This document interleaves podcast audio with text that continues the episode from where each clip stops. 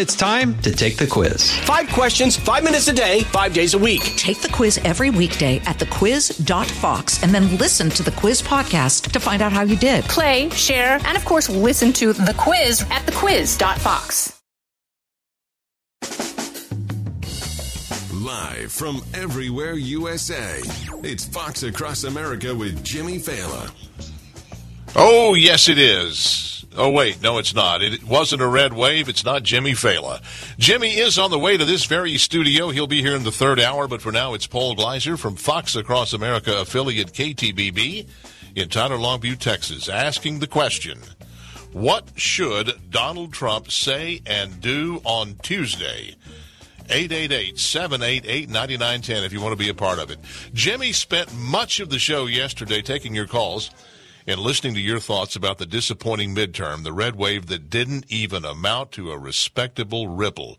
For once in my life, I actually agree with Joe Biden. Here's cut two. While we don't know all the results yet, at least I don't know them all yet, uh, here's what we do know. While the press and the pundits are predicting a giant red wave, uh, it didn't happen. And I know you were somewhat miffed by my uh, my uh, obsessive optimism, but uh, I felt good during the whole process. I thought we were going to do fine. Well, turns out, you know, considering what normally happens in midterms, did do fine. We still don't know the balance of power in Congress. It looks like the GOP squeaked out a slim majority in the House. Don't bet the Christmas money on the GOP taking control of the Senate. And at the end of all this, after months of talking about it, we're going to come to the place little will have changed. Whichever party controls whichever chamber of the commerce uh, of the Congress will do so with a paper thin majority. And this is not how it's supposed to work. Everybody knows that the party out of power in a president's first midterm election gains seats. It's a given. Layer on top of that a president with historically dismal approval ratings, an economy headed south, crushing inflation that's causing more than two thirds of the country to live paycheck to paycheck, rising interest rates that's putting homeownership increasingly out of reach to an increasing number of people, crime that's literally ruining our once great cities, total chaos on the border that's allowing millions of unvetted, uneducated, and minimally employable migrants to flood into the country an epidemic of death brought about by the fentanyl that's flooding in with them, an entire generation of school age children who are likely permanently behind the academic eight ball because of ill advised COVID policies from which the Democrats refuse to relent, and the rising tide of threat from adversaries like China and North Korea. Take that long list and pile it on top of the history of first term presidential midterm elections, and the Republicans should have had a blowout Tuesday. And yet here we sit. So what's next? Well, literally, what's next is a big announcement Tuesday from former President Donald Trump. If I were him, in light of things, I would postpone that announcement. We all know he won't. So, what do you want him to say? What do you want Donald Trump to do? We're going to take a lot of your calls today. You guys get to do the show. 888 788 9910. 888 788 9910. Much of the show today is yours. When I fill in for Jimmy, I am keenly aware of my own limitations. I'm not nearly as smart as you guys. Neither are the smarts concentrated in the rarefied corridors of power in Washington, D.C. and New York, where snotty, snobby, elitist insiders possessed of their great academic credentials, demonstrate every single day that they don't have a clue how things really work. The smarts in this country are spread out across the fruited plain. So, you folks, the Fox Across America audience, it's going to be you doing most of the show today. 888 788 9910. So, what do you want Donald Trump to say and do on Tuesday? What do you want Donald Trump to do with his own future? I think when he planned this event Tuesday, he thought he'd be riding a wave of euphoria over the GOP's performance in the midterms. That euphoria clearly isn't there. I don't think his event Tuesday could possibly, and of course, uh, don't even need to speculate about this, it will have none of the impact of his escalator ride in Trump Tower in New York in the summer of 2015. I think he should call it off. I think he should postpone it at the very least. We all know he won't. And look, I want to be real clear about Donald Trump. We conservatives will always, always, always be in Donald Trump's debt. He showed up at a time when he or someone like him was sorely needed. If Donald Trump hadn't come along when he did, we would have had to invent him. Trump turned on the lights, threw open the shades, and let bright, disinfecting sunlight shine in on the corridors of power, allowing us to see in clear, unmistakable, clear relief just how badly the Washington establishment has been screwing us for the past 30 years. It's kind of like mom and dad came home early and flipped on the lights and saw all of what was going on, and they were clear as to what you were really like when they weren't around. I write a weekly column at uh, youtellmetexas.com. My column last week went into great detail as to just how badly we've been getting screwed. I'm right about that in every detail. We've been led for decades by a small, inbred group of elitist Ivy Leaguers that have made a pig's breakfast around running the country. The country is not in great shape. By this time in our history, the United States should be substantially debt free, economically strong and secure, capable, capable of deterring bad actors in the world whenever they might dare to become adventurous. Prosperity should be making its way through every demographic group in the country. Today's generation of black and Hispanic mothers and fathers should be approaching their old age secure in the knowledge that their children are going to be better off than they were. Racial animus in this country should be on the wane. We should be we should be moving into a post-racial America by this point in our history. Today, none of those things is true. Trump's arrival on the scene, his in-your-face style, completely unorthodox, completely unlike the focus-driven politicians we had come to come to expect, completely unconsulted, completely unvarnished, completely raw. That caused that was a, a, shot to the solar plexus that caused the scales to fall from our eyes caused, caused us to see people like you and me just how wrong we were to once be excited about a guy like mitt romney how the hell were we ever excited about mitt romney you know, and I concluded that column by saying that voters, having finally been awakened to the truth, thanks in no small measure to Donald Trump, would make their displeasure unmistakably clear on Election Day. And I was wrong. So why was I wrong? Why were the polls, the handicappers, the talking heads, the pundits, and even top Dems all wrong? Well, maybe Marc Thiessen at the Washington Post knows. Cut 22 the voters are looked at us and they said, "We sent you a message in 2020. Did you not hear us?" We don't want. They, they don't want. They I, and I say this with great regret because I probably spilled more ink in the Washington Post than any human being defending Donald Trump during his presidency. Mm-hmm. I'm not a, I'm not a never Trumper, but the election denial put people over the edge. And the, the, and at some point, the voters said, "We don't. This is we, we don't want the chaos. We we we want conservative. They love. They in 2020, voters didn't reject Trumpism. They rejected Trump. So what next? And what about Donald Trump and his announcement on Tuesday? I really want to hear from you. 888-788-9910, 888-788-9910. You know, it wasn't a complete lack of, uh, of performance on the Republicans' part on, uh, on Tuesday.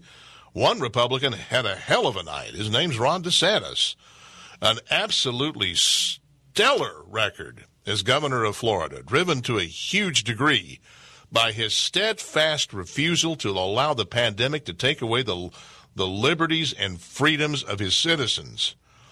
That kind of leadership propelled him to the kind of lopsided victory in Florida that we were all hoping would play out across the country for, for Republicans. There was a red wave in Florida, a huge one, a tsunami DeSantis won his first term as governor of Florida in 2018 by just 34,000 votes, less than one half of 1%. It was razor thin. Tuesday, it wasn't even close. He won Tuesday by more than a million and a half votes, nearly 20 points. He crushed former Republican and former Florida Governor Charlie Crist. It was a blowout night for Ron DeSantis. Ron DeSantis should be proud. The people of Florida should be proud. And Republicans should be proud of Ron DeSantis. And yet, Saturday before the uh, before the election on Tuesday, Donald Trump gratuitously and with exactly zero provocation referred to Ron DeSantis as Ron DeSanctimonious at a rally that he was at Saturday night. Why did he do that? Can he truly not help himself? And are you ready for two more years of that kind of crap starting on Tuesday? 888 788 9910. DeSantis had a spectacular night Tuesday. Republicans had a disappointing night Tuesday. Donald Trump had a catastrophic night on Tuesday. Let's air all of this out here on Fox Across America. Paul Gleiser sitting in for Jimmy Failla, who at this very moment is on his way here to help his proud affiliate KTBB celebrate its 75th anniversary.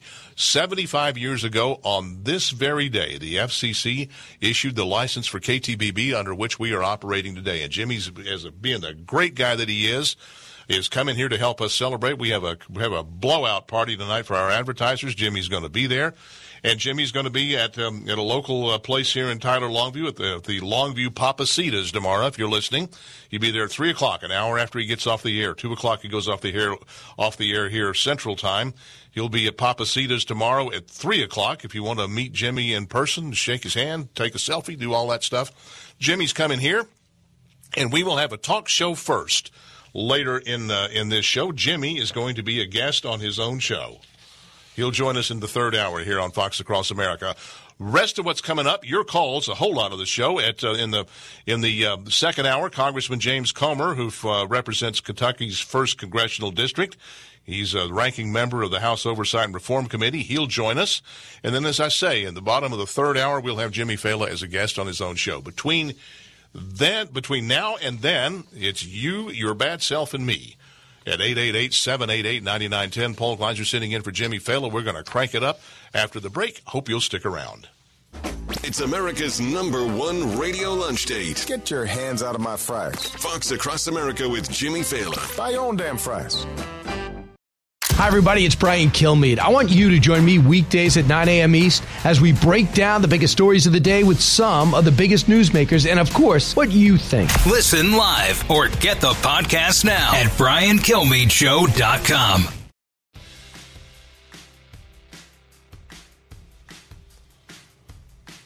Paul Gleiser from the great state of Texas, 29.5 million people strong. We had our votes counted in about four hours. Um, Arizona, 7 million people. Uh, we still await their results. Sitting in here for Jimmy Failla, taking your calls, 888-788-9910. We're to the phones. And Bill in Iola, Kansas, you're the leadoff hitter. Go. Uh, morning or afternoon. Um, I just feel that to win the election, we got to have an independent voter, and Trump is too abrasive and I mean he did some good things for this country. He got rid of the the illegal problem. That was why I voted for him. And I just think put him in the background and let him run things or help run things. I mean, isn't that what the Democrats do? They got George Soros and whoever else is the leader of the Clintons and the Obamas that are running the party, and and then everybody's in lockstep. But you put Trump in there, nobody's going to follow him. They, they didn't follow him. Mitch McConnell, all them guys, they they fought against him every step of the way. Everything I think that he did good. They fought. Bill, I think Donald Trump is constitutionally incapable I do too. of not being the the absolute top dog center of the stage guy. I think You're- I just don't think there's any way in the world he can be the be the the George Soros type behind the scenes. And I, it pains me to cons- compare any Republican to George Soros. I You know, know- I know it, but isn't that how politics are run? I mean, Yeah, but Donald Trump's not. Donald Trump is never going to do that. it. No, because I think Ron DeSantis is the guy. That's who I'm an independent, and that's who I'll vote for. And I just would have a hard time voting if it was Trump. You want to know what worries me about? You want to know what worries me about Ron DeSantis? I think Don, Ron DeSantis has been a spectacular governor. I think he's a spectacular guy. I've had my eye on him for a for a while. I loved his leadership during uh, COVID. I think he was. Yep. I think he set the standard. I'm a I'm a Ron DeSantis fan, and I, I'm I'm really proud of what he accomplished in Florida yesterday. But you wonder what worries me about him? It's it, it's real simple, and there's no way in the world that you can prove any of it the early front runners never wind up being the guy. Yeah, that's true. They got to come to Iowa, and they if they win in Iowa, that's where I'm from. I'm a truck driver, and if they win in Iowa, they usually lose. yeah, well, listen, and and we we thought in we thought in 2016 or 2015. We thought that Jeb Bush, with his mountain of money and name recognition and pedigree and on and on, he was the prohibitive favorite uh, yep. to win the Republican nomination, and he didn't even get close. He got three delegates. $150 million spent getting three delegates, the most inefficient use of political money in the history of American politics. But he was the he was the guy in 2015, and he he was a, wound up wound up being a huge zero. So, you know, I'm, the only thing worries me about Ron DeSantis. Get all excited about Ron DeSantis is. Uh, the guy you get excited about first is usually not the guy. And yeah, you're right. and we got some. There's well, some. Nikki Haley's out there. She's Tulsi Gabbard is out there. We got some. Bright, there are people out there. Um, that I wondered how long it was going to take Tulsi Gabbard to quit the Democrat Party. Well, yeah, really and Tulsi, a Democrat. She's not really a Democrat, but she's not a no. really a true conservative no. either. So you, she's no, uh-uh. kind of in the mushy middle. But do we agree, Bill? Do you and I agree that um, that it's time for Donald Trump to? First of all, I think I think he should just postpone, say he's postponing Tuesday, and then never reschedule it. I don't think he yeah. should do anything Tuesday. No, I agree. I do agree. I, I like him. He did great things, but I think his time is has come. And I think the I think the results yesterday brought that into sharp relief. I think you know I was you Bill. It's the first time you and I have ever talked, but if you follow my column at youtellmetexas.com, you will see that I have been hedging about Donald Trump. I have been expressing some reservations. I've been a little bit circumspect about him in 2024, but I have, you know, I have not outright said he shouldn't run. Yesterday gave me clear clarity on that. I think I'm now going to say out loud that Donald Trump came at a time when we needed him. He he showed us he, he, for all of for all of the of the the sideshow attended to Donald Trump and for all of the chaos and the you know just the the cloud of crap that follows around behind him. He showed us that con- conservatism works every time it's tried. And he was a, from a policy perspective, he was a fantastic president. But the rest of it, we can you stand the thought of two years starting Tuesday of Trump relitigating 2020? I can't. They're going to go nuts the minute he the minute he says he's going to run. It's just going to be impeach, impeach, impeach all over. Yeah, I, I, which which you know to maybe to Ron DeSantis's benefit because the long knives will be out for Donald Trump instead of the long knives being out for DeSantis. Because trust me, the the media will will, will set about savaging Ron DeSantis the minute he announces he's going to run for president. The media will be out for him, and the and the the opposition research will be out for him. It's going to be a it, it will not be a picnic for Ron DeSantis. Maybe Donald Trump gives him cover. Hey, Bill, appreciate your call. You were a good leadoff hitter today. Thank you. Yeah, did. Have a good day. You too. Thanks for calling 888 788 9910. Let's just you and me do the show today. 888 788 9910. Paul Gleiser sitting in for Jimmy Failla here on Fox Across America, and we have more of the show coming up.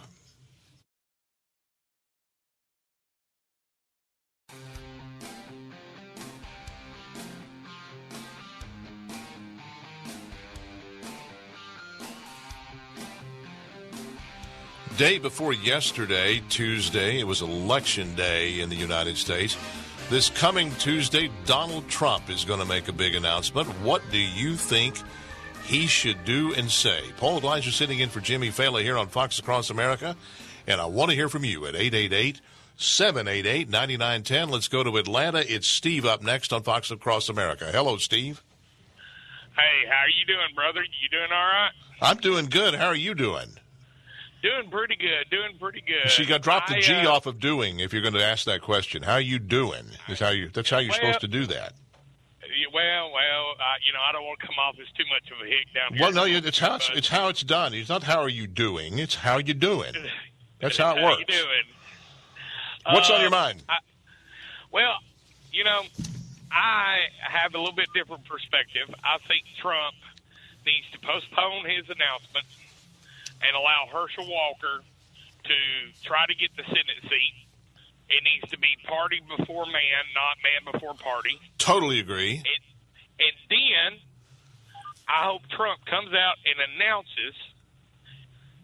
And the reason why I want him to announce that he's running is so that the media will focus all their attention and all their hatred on him. That way, maybe DeSantos can gain some traction and maybe, you know, have a really good chance of winning. Because if Trump doesn't announce and DeSantos does, they're going to decimate him in the media. They are, you know, Trump received the most unfair, the most vicious, the most um, inaccurate, dishonest media coverage that any president has ever received. Correct. But, but let's don't delude ourselves into believing that uh, that Ron DeSantis will be treated, or whoever the nominee is, will be treated much better. The media saw how effective they were. They're not going to stop. The media has has long ago quit all pretense of objectivity. They will turn on Ron DeSantis and try to devour him. So maybe you have a good strategy there. But here's the thing, um, Steve. I don't think Trump is thinking in those terms. I don't think he's playing a strategy. I think Donald Trump really wants to run a second time. I think. I, I don't think his ego will permit him to do anything less. What do you say? I don't think his ego is going to allow him to take a step back. Um, that could be good for DeSantos. My only fear is is that if he does take a step back, and look, you know, I, I voted for Trump, I supported Trump, didn't support his mouth, so to speak, his Twitter feed, some of the stuff, but he was the man that we needed at the time. But the problem was was the Democrats and the media. They wouldn't give the man a break. They would not give him an ounce of wiggle room. And this country is divided enough as it is. You cannot walk out on the street without seeing division right in your face. We need a candidate that's going to try to not alienate half the population. And you know we need to be able to come together. We need a candidate that's going to be able to walk across those party lines and say hey we need to stop beating at each other's throats and we need to come together for the country Well- i think the santos is the man for that if the media will give him that opportunity Well, Steve, let me let me let me say this. There there's a, an expression in the White House. It's called wearing the suit, and that is to say, rising to the level of being the president, of acting like the president, looking like the president, and comporting yourself like the president. It's called wearing the. I really thought, you know, when Donald Trump's candidacy was a, was a, as unorthodox a candidacy as we as we've ever seen, had he not been the way he was, number one, he would not have been the nominee, and number two, none of the rest of those guys, of those other f- sixteen guys that were originally uh, guys and gals who were originally on the stage. Uh, for the debate in the beginning of the presidential uh, primaries for the Republicans in 2016, none of the others would have beat Hillary Clinton. The only Republican that could have beaten Hillary Clinton in 2016 is the one that beat Hillary Clinton in 2016. But I hoped that when once he won, he would wear the suit better than he did, and he never he never really wore the suit the way I would like for him to have worn the suit. His policy agenda was right down my line. He he was every he was everything that those guys at National Review that turned on him. He was he was he enacted, promoted, and and and accomplished that whole list of things that they had been writing about for decades. He got done, and yet they gave him no credit, no appreciation for it. I think Donald Trump's policy presidency was a triumph. I think his personal presidency has kind of gotten us to where we are. Listen, good stuff, Steve. Appreciate the call. And that opens up a line, 888-788-9910. Speaking of Ron DeSantis and speaking of Florida, let's go to Destin, Florida. And it's Sean next here on Fox Across America. Hello, Sean. Hey, how you doing from uh, I'm the good. Panhandle? The Panhandle of Florida. Yes, Destin is a Destin is a great destination for people that live where I live in Texas. A lot of people go to Destin. Yeah. Hey, I, I kind of agree with the other caller. I didn't even think about that, but I think it's it's very wise, first and foremost, to for any announcement to wait till uh, Herschel Walker. I think that's a overlooked.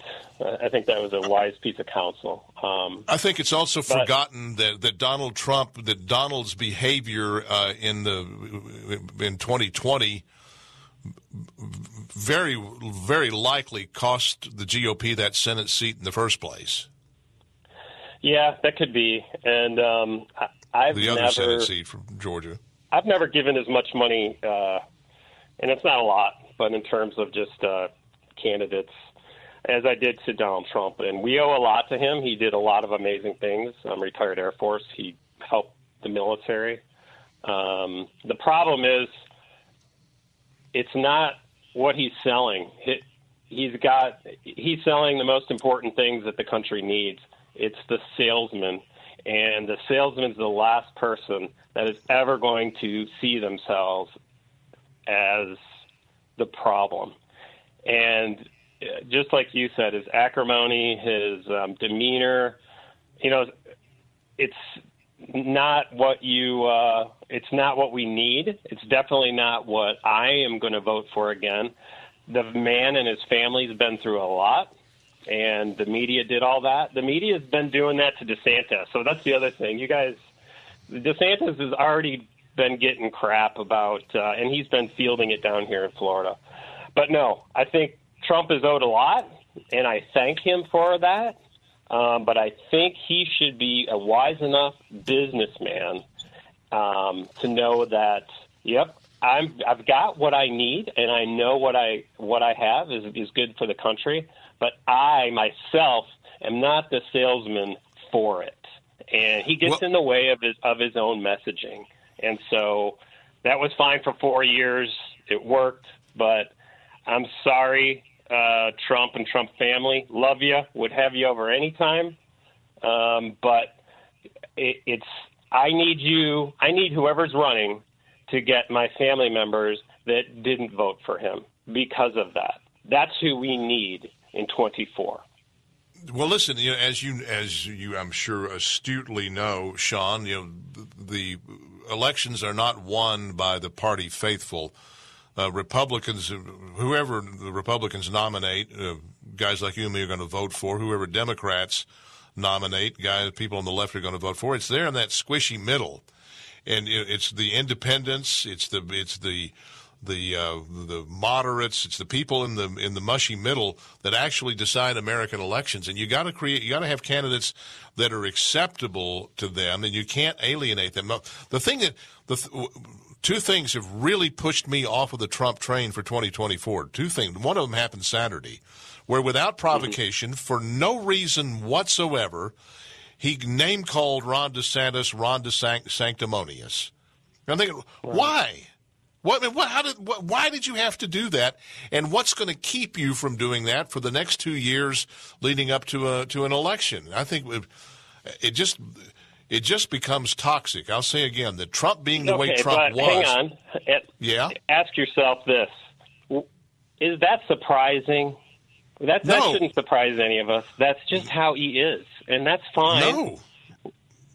It's just how he is, and that is the reason that I say I can have the car in your dealership that I want to buy, but this salesman's so bad that my wife is not is absolutely, and we leave. And that's what That is- Trump is. Uh, So yeah, what he said about Ron DeSantis, that's just his style, and that's fine. But he needs to understand, like you said, that style is not going to get the 15% in the middle that we need. And so, am, am I going to let my ego um, and get in the way of what's best for the country? That's what he has to ask himself. Well, he does, you know, and he, and he originally ran, I think, for good reasons. I think his motive, original Yeah. motivation for running was good. He saw the country headed in a very wrong direction, and he really saw that the establishment wing of both parties had become a uniparty, and they were screwing us to the wall. And, he did you know, amazing things. He did, And he did so much amazing in four years. It blows my mind. Working in government, it blows my mind. and he he came along at just the right time. And if he had not come along, we would have had to invent him. So agreed. It's great that he came along, but the thing, as I said earlier, he I wish he could wear the suit, and he just he just doesn't. And it became clear that he never intends to when he when he took that pot shot at uh, Ron DeSantis on Saturday night. Hey, listen, Sean, good stuff. Thanks for the call. I hope you have a great day uh, and a great coming weekend. That frees up a line 888-788-9910. Let's get one more in. Let's uh, let's go close to home here, Tyler, Texas. Chris, you're next. Uh, listening here on KTBB uh, to Fox Across America. Hello, Chris. Hello, Paul. How are you doing today? Good man. How are you? Very well. I think what Trump needs to do is step aside and, and look at it from this perspective. He's won. He has already won. He has planted the seeds of a new, aggressive, in your face Republican Party that doesn't want to back down, that wants to challenge the Democrats, that's not afraid to challenge the Democrats. I mean, look at everybody that's been running for Congress, running for gubernatorial races, even more on the more local levels. Donald Trump did that. And history is going to look very kindly upon him for that, I think. Um, yeah. step aside. Yeah, let me amplify on And- that. Let me hold on. Let me jump in there. Let me let me underscore what you what you just said there, Chris.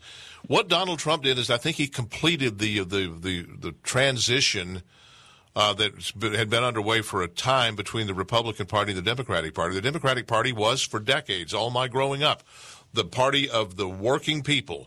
It was a, it was the it was the party of the people who had to wipe their hands before they could shake yours. It was the party of the, the party of the small business owner and the independent guy, the little guy. That has totally changed. The Democratic Party now is a coalition of very very wealthy, elite, white, coastal, uh, uh, wealthy people and people who are Yeah. dependent on government. The working people have migrated to the Republican Party. It's the the Republican Party is now the working man's party, and Donald Trump connected with that group in a huge way, starting in 2015 Yeah. when he came down that escalator. Yes, and look at DeSantis' victory. Overwhelmingly, he got the Hispanic vote in Florida. He won Miami-Dade County. Yeah, which can't be done. To realize, yeah, Donald Trump needs to realize he's the guy who inspired DeSantis to run. Th- He is the reason why a lot of these candidates are winning. It is an and it's and it's something that the people have always wanted it out of the Republican Party to be more aggressive. Donald Trump did that, and Ron DeSantis is carrying that torch. And you know what? I think Trump needs to step aside. DeSantis, yeah, he could be the front runner, and you know what? He's not afraid of the media either. No, he's not good. milquetoast. He's good. You know, He- he's not a milk toast moderate. You know, He won't stand. He will not stand on the dis- debate stage with a with an idiotic smile on his face while Candy Crowley from CNN depantses him in public the way happened uh, to um, Mitt Romney uh, in uh, in 2012. Which would you know, if my TV hadn't been brand new at the time, I would have thrown something at it. Hey, listen, Chris. I got to run because I'm up against a break, but it's a great call, and you uh, and you said great things. Thanks for being part of the program. More from, I I think Chris is gone. More of uh, Fox Across America. Paul Gleiser sitting in for Jimmy Failla here on this uh, Thursday after Election Day. It's all coming up next. Don't go away. Common sense from a not so sensible man. It's the compassion. It's the it's the dignity. It's the wisdom. It's the it's the horse sense of the guy that gets you. You're listening to Fox Across America with Jimmy Failla.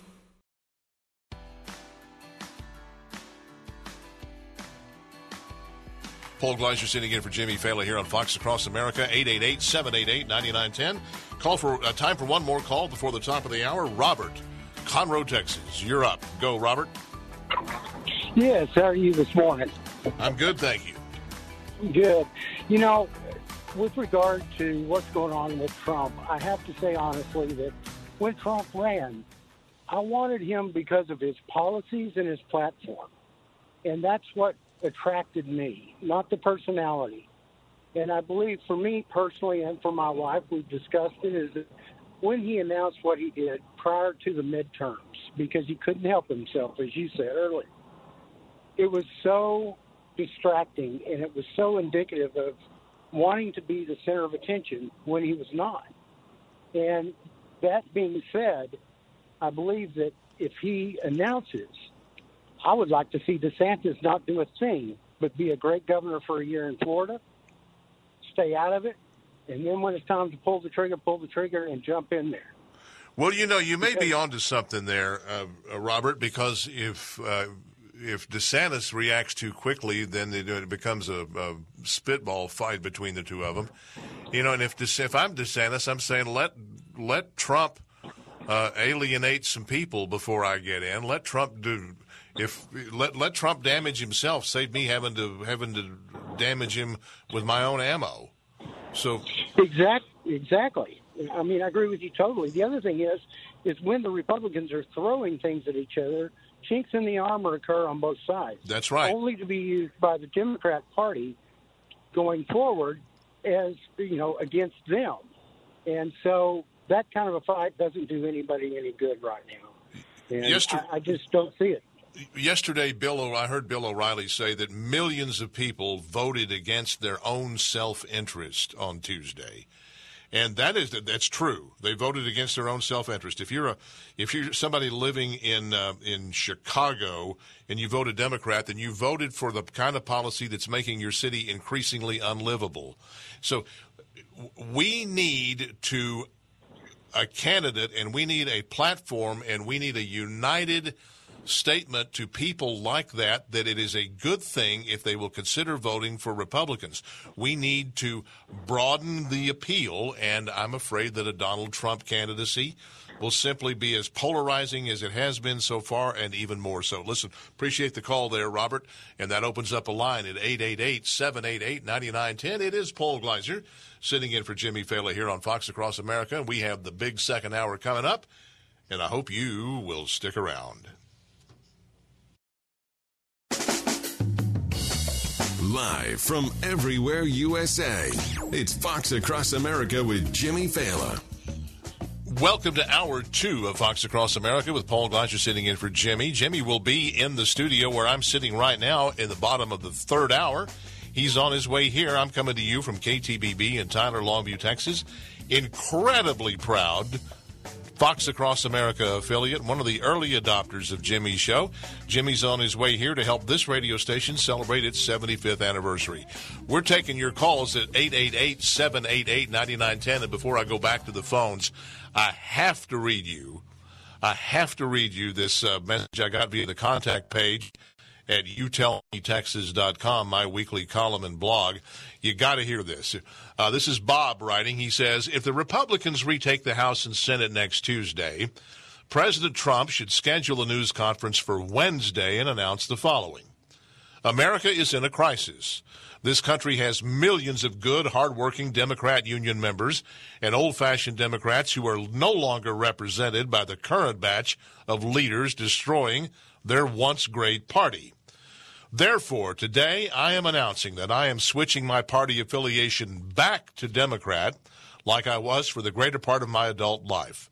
I am going to not only continue to work to make America great again, but I give you my word, I am going to make Democrats great again. Then, January 6, 2023, President Trump should schedule a rally in the Los Angeles Coliseum to announce that he's running for election as President of the United States on the Democratic ticket. Can you imagine how much fun the primaries would be? The Democrats would spend a billion dollars fighting him. Meanwhile, he could campaign for Republican congressman or Democrat, either one, whoever would campaign to put this country and her well-being first. And if President Trump won the Democrat primary, he would be running against Republican Ron DeSantis. The country would be in a win-win situation for the next presidential election. Bob from Liberty City, Texas. Brilliant stuff, Bob. It's never going to happen, but boy, it's a lot of fun to think about. Can you can you uh, picture the apoplexy if Donald Trump decided to run as a Democrat? Oh, it would be fantastic. What about that? 888-788-9910. God, can you they they their gaskets would blow all over the country. What would Joy Reid say? What would the ladies of The View have to say then? 888-788-9910. Back here on Earth, back in the real world, we're in American Falls, Idaho. It's Marshall next on Fox Across America. Hello, Marshall. Thanks for waiting. Thank you. Um, I think Trump should go away. I think, thank you for his service, but there's no use for him anymore. And so he needs to go away. Well, there's not no, there's not, but there's not no use for him. But you, you can make the argument that the proper use is not for him to be the the uh, nominee in 2024. I don't think there's use for him anymore because he is the uncle you don't want at the party. He's worn out his welcome. And so he needs just to step aside and just enjoy his retirement, enjoy running his business as far as DeSantis, if I was DeSantis, I would not even entertain becoming running for president of the United States because he's got a good gig. He's governor of Florida. People love him down there. He just might as well just say, you know what, I'm not going to put my family through what will be coming through. I'm just going to enjoy being governor of Florida and continue to do his work there because he can do more good in Florida than he can for the United States. Marshall, you're asking a male dog not to lick its privates. Every single governor looks in the mirror every morning and sees a president. Well, that's those are the that's people. just that's just the that's just the nature of things. Governors look in the mirror and see a president looking back at them. Not all governors. If you are humble and you look at yourself and say, you know what, is running for president more important than my family? If you can answer no and saying my family is more important, I'm not going to have them going through what I'll be putting them through, then that man is will get my vote every time. It's the people that have pride. It's the people are going, you know what? I can, we can weather through this. We can do anything we want. Type deal, and there are there are room for those people. But DeSantis needs to stay in Florida and do he can do more better there, like I said, in Florida than he can for the U.S. If you want somebody who wants basically a, what we call bomb throwers, then you've got Jordan, you've got Ted Cruz, you've got Paul Ryan, you have other people that are better suited because they've been through the firefighter, uh, the the national wave of being uh, tested through the fires and well, so okay, they will be able all, to uh, handle it. Paul Ryan is is proved to be part of the problem. There's no way in the world you're going to get the same people who supported Donald Trump to support Paul Ryan. That's never going to happen. But Paul Paul Ryan at the time he when he was called to stand tall could not do it. But you know you got people out there. You got Mike Mike Pompeo is is haunting the Twitterverse. You know, the the longest audition in history is underway right now in the in the form of uh, Tulsi Gabbard. We have Nikki Haley. There are people out there. If not Ron DeSantis, then whom? Well, there's some people out there that that would like to like to get in it. That is the that's the million dollar question type deal because we need somebody we need somebody like our founding fathers wound up like Ronald Reagan. But the deal is is I don't know if we have those people anymore. Well, you there are going to be a lot of people in the next few months are going to say are going to argue pretty uh, vigorously that um, that um, Ron DeSantis is that guy. Hey, listen, appreciate the call. That opens up a line 888-788-9910. Let's go to stay here in Texas, Brownsville, Texas. Blake, you're next on Fox Across America. Hello. Yeah, hey, uh, if that letter is so, and Trump were to go to the Democratic Party and run for president, that would that would cause me to switch parties in a heartbeat. Boy, I'd like to see him go in there and clean deep state. But Just I think the- that what- the what- Democrats, I think the Yeah, what- Democrats would receive that like a baby would that's weaned off its mother's milk onto a Jimmy Fallon barbecue. I think it'd just be ugly to begin with, but that'd be one tough little sucker if it could survive. Yeah, listen, but it's it's just absolutely amusing to think about. Can you imagine the apoplexy in the Democratic Party if Donald Trump were to announce he's a Democrat again, and he's going to Well, run for be down there president as a changing Party Democrat? affiliate. Yep. Oh, I'd Oh, be my right God. down there. Oh my God, I would just look Yeah, forward to that primary so much.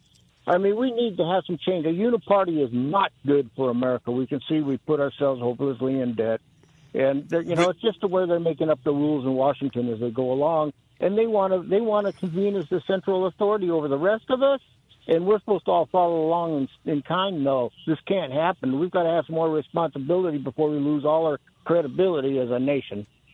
The current Democratic Party, the Democratic Party is nothing like the Democratic Party that my grandfather voted for his entire adult life. My my grandfather was a was a blue collar working class guy. He was a typesetter. He sat at a linotype machine melting lead and setting type. It's a it, it's a blue collar job. Your hands get dirty doing it. He voted for Democrats his entire life. He there's no way in the world he would vote for would the Democrats that, are, that, that are in this this party. The Democratic Party of Daniel Patrick Moynihan and Joy, Joe Lieberman and and those kinds of Democrats doesn't exist anymore. And we we Republicans, we on the right need a healthy, sane Democratic Party.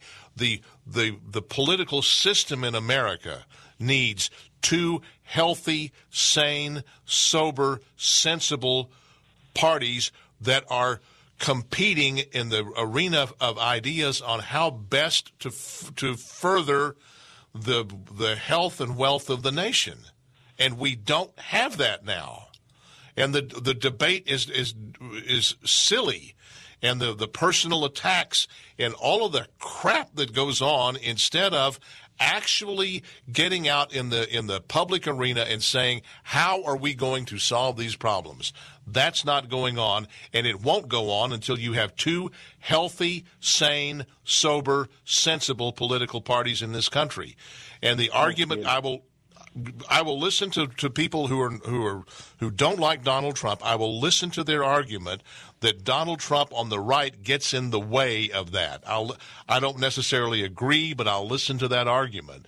And certainly you can point to the insanity the far left insanity of the Democratic Party and make that argument. So I would love to see a healthy Democratic Party. I'd love to see a more I'd love to see a Democratic Party retreat from the left edges of crazy and move back toward the center and let's play our politics between the 40s the way we did my entire growing up from the time I started uh, becoming eligible to vote. Listen, I appreciate your call, Larry, and we'll uh, we'll look forward to hearing from you again. That opens up a line 888-788 9910. We're in New Bern, North Carolina. It's Lori next on Fox Across America. Lori? Okay. Lori is, we gave her her shot. She blew it. Show Low, Arizona. Boyd next on Fox Across America. Hello, Boyd. Okay, Boyd dropped off too. Sheridan, Wyoming. Let's third, third time's the try. Charm, Reese in Sheridan. Are you with us? Paul, how are you, my friend? There you go. Yes, Thank sir, Paul. God. How are you, my friend? Good. Thank God you showed up. I was getting to feel a little conspicuous here. What's what's well, on you your said mind, third time's the charm. Well, you said third time's the charm. I'll tell you what. I don't think we ought to cut Donald Trump any short. I don't necessarily like a lot of the things that most folks like, but I think if I don't think he's going to run again. I think his announcement next week is probably going to be something around the Trump Media Technology Group and the stock symbol like DWAC if anybody if anybody's an investor.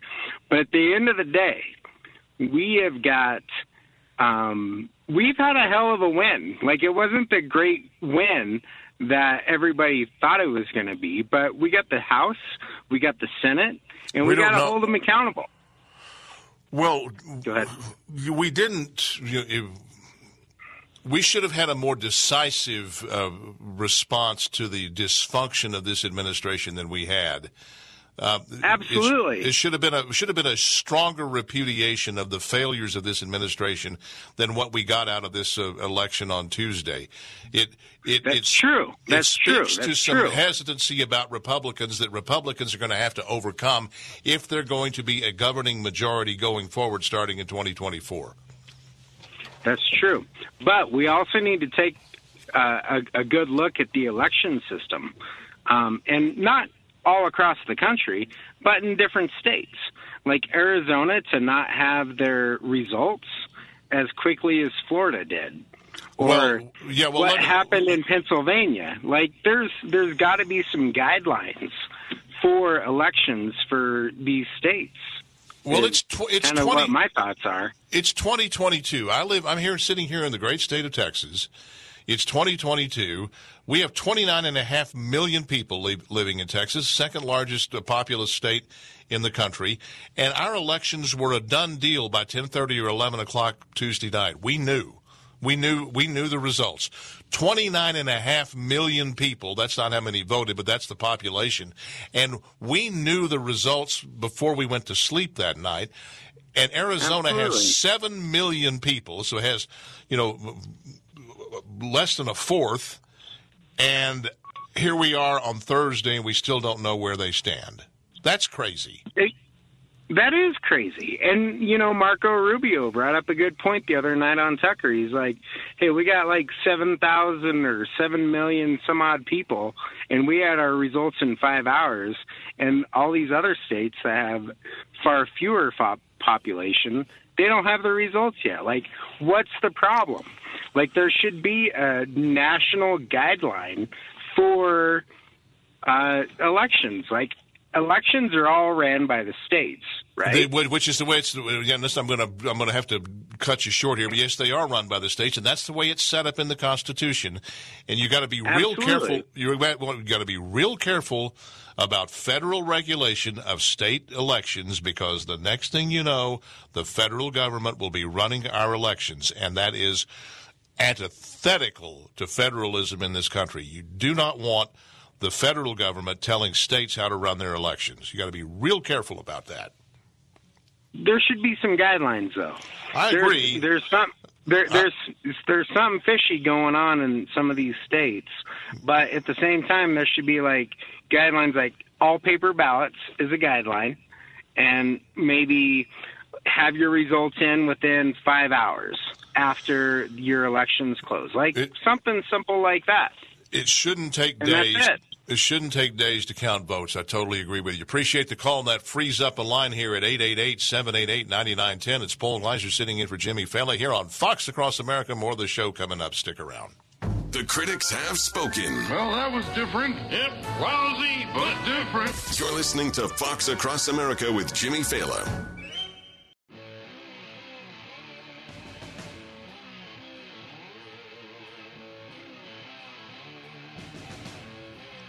Fox Across America with Paul Gleiser sitting in for Jimmy Failla, 888-788-9910.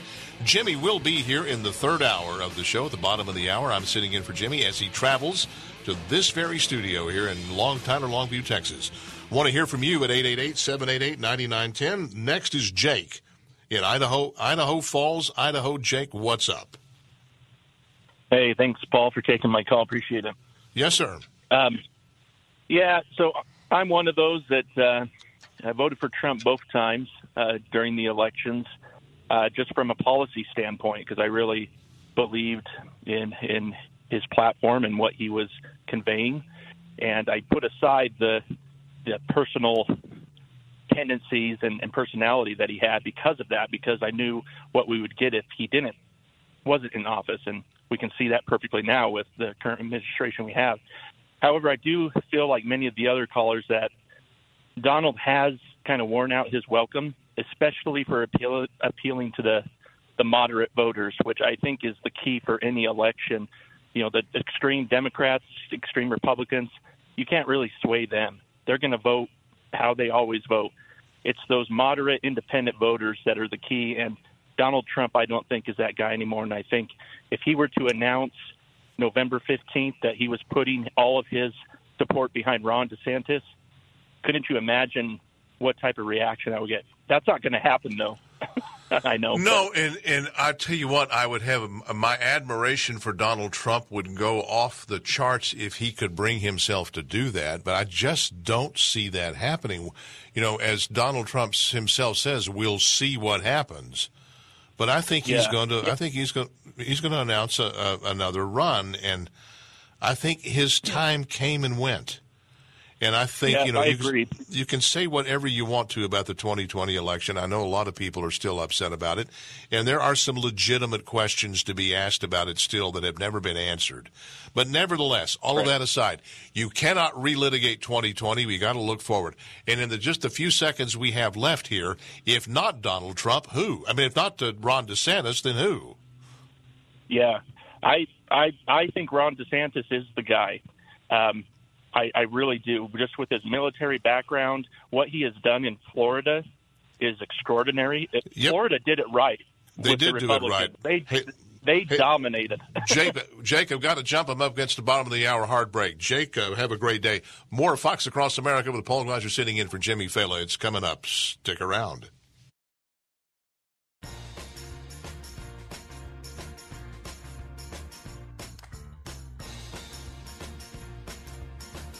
We are airing it out here on Fox Across America. Paul Gleiser sitting in for Jimmy Failla. Jimmy will be uh, with us uh, coming up at the bottom of the third hour, one hour from now. Meanwhile, it's me taking your calls at 888 788 9910. It's also me speaking with Congressman James Comer, who just won re election in Kentucky's first congressional district. James is, um, is the ranking member of the House Oversight and Reform Committee. James, thanks for coming on the program today. My pleasure. So, Congressman, we've been we've been talking since the show went on the air. But talking, Jimmy was talking yesterday. It's what everybody's talking about.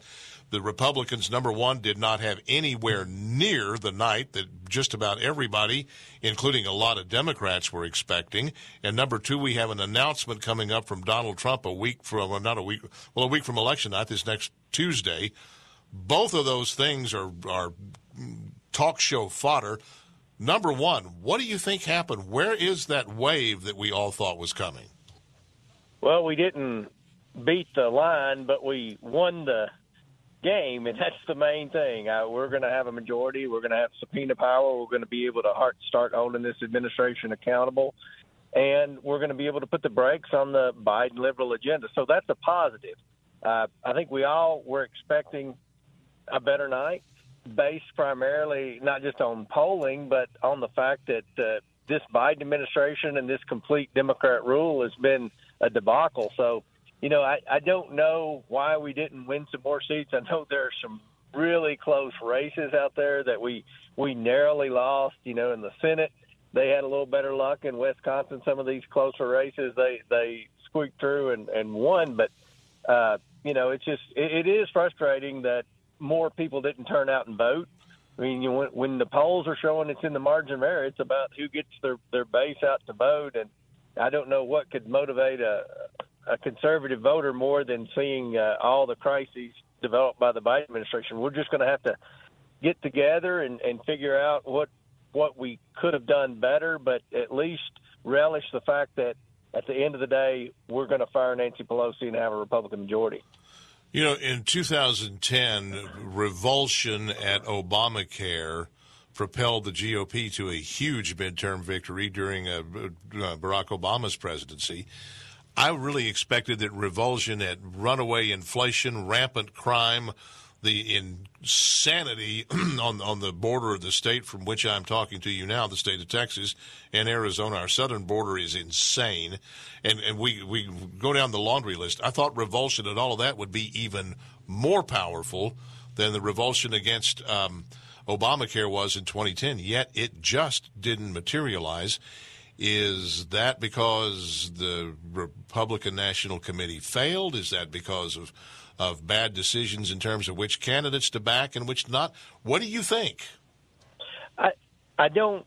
I expected a, a bigger wave, honestly, and I've been on TV and, and said that many times. But you know, one difference in Tuesday night versus 2010 is, you know, I, I do believe that Dobbs' decision motivated a lot of uh, women voters, and and I, even in Kentucky, we had a you know very conservative state. Uh, I won my reelection by 50 points. Most of the federal delegation won by by 40 points, but then there was an uh, an abortion amendment on the ballot, and it failed.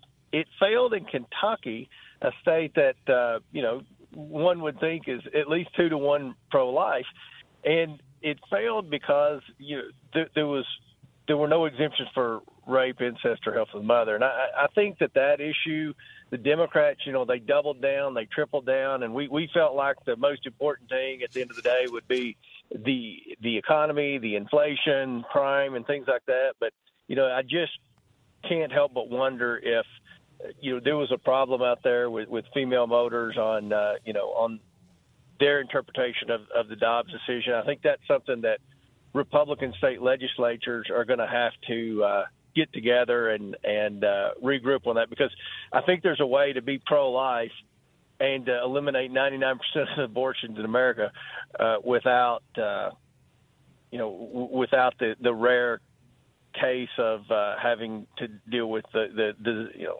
unimaginable uh, rape, incest, or, or health of the mother. So, so I think that messaging was something the Democrats did to, to scare women. I think it was misportrayed by the Democrats.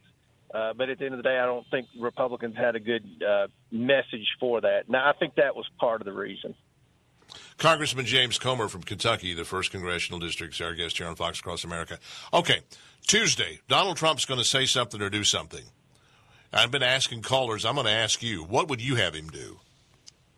I think that uh, you know, I, I wish that he would sit down with with all the major people running.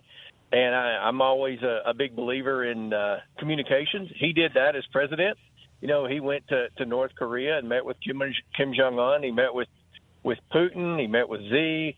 Uh, the Democrats criticized him for that. Now we have a President Biden that doesn't communicate with anyone, and you know we have you know we're the laughing stock on the on the world stage now from a foreign policy standpoint. I think one of the things that that made Trump's foreign policy successful is he communicated with people, with with their adversaries. So he has adversaries, so to speak, in this presidential race. Uh, obviously, DeSantis, uh, Pompeo, people like that, and and I think it would be good for them to to kind of sit down and talk about it first. But at the end of the day, Donald Trump's going to be the overwhelming favorite. He's going to do what what he wants to do, and having been president of the United States, I guess uh, he has the, the moral authority to do that. Except, I agree with everything you say, except for one thing. Based on the callers that we've taken today, and based on the on the feedback that I'm getting, and based on what happened on Jimmy's show yesterday when I was listening to it, I'm not so sure he's the favorite anymore in the Republican Party. I think, I think his star lost a lot of luster, uh, particularly in light of how this election turned out. Well, you know that's something that uh, that I know a lot of people are debating. Certainly in, in Kentucky, he's he's still very popular in my district, uh, but I would agree he's not as popular as he as he was a year ago or two years ago, certainly four years ago.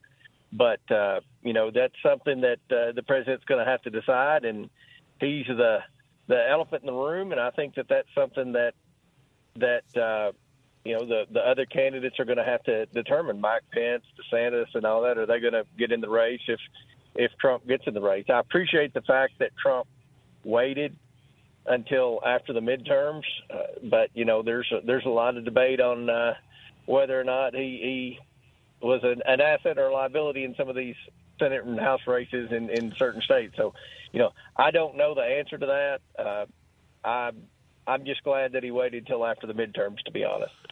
I had one caller the, early in the show say that he wishes that Donald Trump would wait until after Georgia is decided mm-hmm. to announce, because you remember what happened uh, yes, two years ago. So, and I don't think I don't think that's bad advice uh, for uh, for the, uh, the, president. I think it would be a good idea for him to postpone anything he has to say until after uh, Georgia's decided, so that you don't have the distraction. Um, you know, the thing the thing that we've been discussing here is, you know, if one of the things we talked about is if not Donald Trump, whom, and number two is is has Donald Trump's day come and gone, and is he so polarizing and and and and so caustic in the eyes of some voters that he gets in the way of that suburban soccer mom who is unhappy with the direction of the country but just can't get over the hump on Trump's personality. Well, I think that's something that we're going to have to evaluate with the with the results uh, from the midterm elections because I do believe that our problem once again was the the soccer moms in the suburban areas. Uh, I want to think that that was primarily because of the the Dobbs decision, which you know, if Congress really didn't have anything, anything to to do with that, but at the end of the day, the uh, that's a demographic we have to ha- have if we're going to win the presidency. And Donald Trump clearly has a problem with suburban women. So, you know, that's something that uh, that I think that a lot of people are going to be evaluating the numbers, the exit numbers, and uh, you know trying to determine if that's what in fact cost us a couple of points because we were, you know, in the in so many of these races we were plus three or plus four, and we ended up losing minus two, minus three. So that was uh you know something went wrong there and and my fear is it was once again that that suburban woman which you know, I agree with all of your callers that that's a demographic that that Trump certainly hasn't gotten better with, and you know, it, at this point in his political career, has the ship sailed with suburban women? You know, that's something that you know that the odds are are not in his favor with that demographic. Congressman James Comer of Kentucky is with us here on Fox Across America. I like your idea of, and I'd like to live in a world where it could happen, where Donald Trump and Nikki Haley and Mike Pompeo and maybe Tulsi Gabbard and Jim Jordan and whoever else entertains thoughts of running for the presidency could all sit in a room and have a discussion as to how best not to further any one of us personally, but how best to further the prosperity peace, wealth of the nation. Which of us has the best chance of getting elected to make that happen? I'd love to think that could happen. Could it? I don't. Hard to imagine. Well, I'm an optimist. Uh, probably not going to happen, but uh, it would be nice to happen. And I think that, you know, right now we have to look at what's the absolute most important thing politically in America. And you mentioned it just a few minutes ago, it's that Georgia Senate race. If that's going to, if if Nevada goes Republican, Arizona goes Democrat, then uh, then it's all on Georgia again. And I don't think there should be any distractions. Uh, I think that uh, we need to make the focus 100% not about Donald Trump or Kevin McCarthy or Nancy Pelosi, but about uh, who's going to control the Senate and and whether or not we're going to continue to have Chuck Schumer as the as the majority leader. And I think I, I'm confident if Donald Trump files for president, then that before before the Senate race in Georgia, then that dilutes the the effectiveness of the message for Republicans in that Georgia Senate race. Yeah, I would very much like for Donald Trump to come out and say, I was had planned this for Tuesday, but since, since things are not yet settled, I don't want to be a distraction. What I have to say will, I will say after we have set the, uh, the, the roster in both the House and the Senate. I think that would be a statesman-like thing for him to do. And, right. But listen, I've got a, I'm getting a, you know, not a fair amount, but some, some hate mail here at, at my own radio station right, that, I, that I would even that I would even broach the idea of not being 100% behind Donald Trump. I wanted to be very clear. I'm 100% behind the United States of America. I'm 100% right. about behind the country that has freed more people from bondage and lifted more people from poverty than any other society ever in all of history. I'm all about that agenda and I'm all about the leadership that can further that agenda. And I don't care what his name is or her name is. And frankly, um, Congressman, I don't care which party as long as that's happening. Well, you know, all I, I agree with most of what you said. Yeah, at the end of the day, the, the Democrat Party's had complete rule in, uh, Yeah, in well, the- the- the, last two years. Democrats That's are the are the. Right. the Democrats are the least likely to do all of that. But if they could Right. bring themselves, I'd be for them. What I'm saying Yeah. is, I'm for whoever will advance the freedom, liberty, free enterprise, and opportunity that has built the greatest nation in the world. And I'm not about the tribe. Right. Well, you know, we've got to fix the problems in America, and they've only gotten worse in the in the last two years. And to be able to fix the problem, you have to win the election, and That's that's, true. The, that's that's the the big question mark now with uh, whoever we nominate as uh, the Republican nominee for for president. We better make darn sure that person can win in November, and to win in November, you know, you've got to you've got to be able to attract a certain if you're a Republican, you have to be able to attract a certain percentage of, of minorities, a certain percentage of independents, and a certain percentage of suburban women. And you know, that's the candidate that can win who can who can pull all those different groups together. You can't just have all the people like me, the the conservatives from uh, rural America. It, it, it takes more than that. So we'll Well, see I- what happens there. I agree with you. Congressman, congratulations on your on your very very lopsided win. Of course, you you are quite popular in uh, in Kentucky, and you've uh, and you you win big, and that's great. And I wish it could be that way all across the country for GOP candidates. And I really really appreciate you spending time with us. And as uh, as the as President Trump himself would say, we'll see what happens. Absolutely. Well, thank you for having me on your show.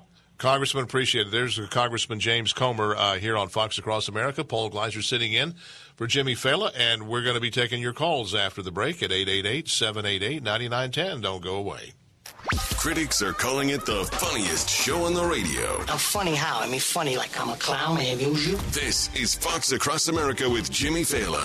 I almost had it.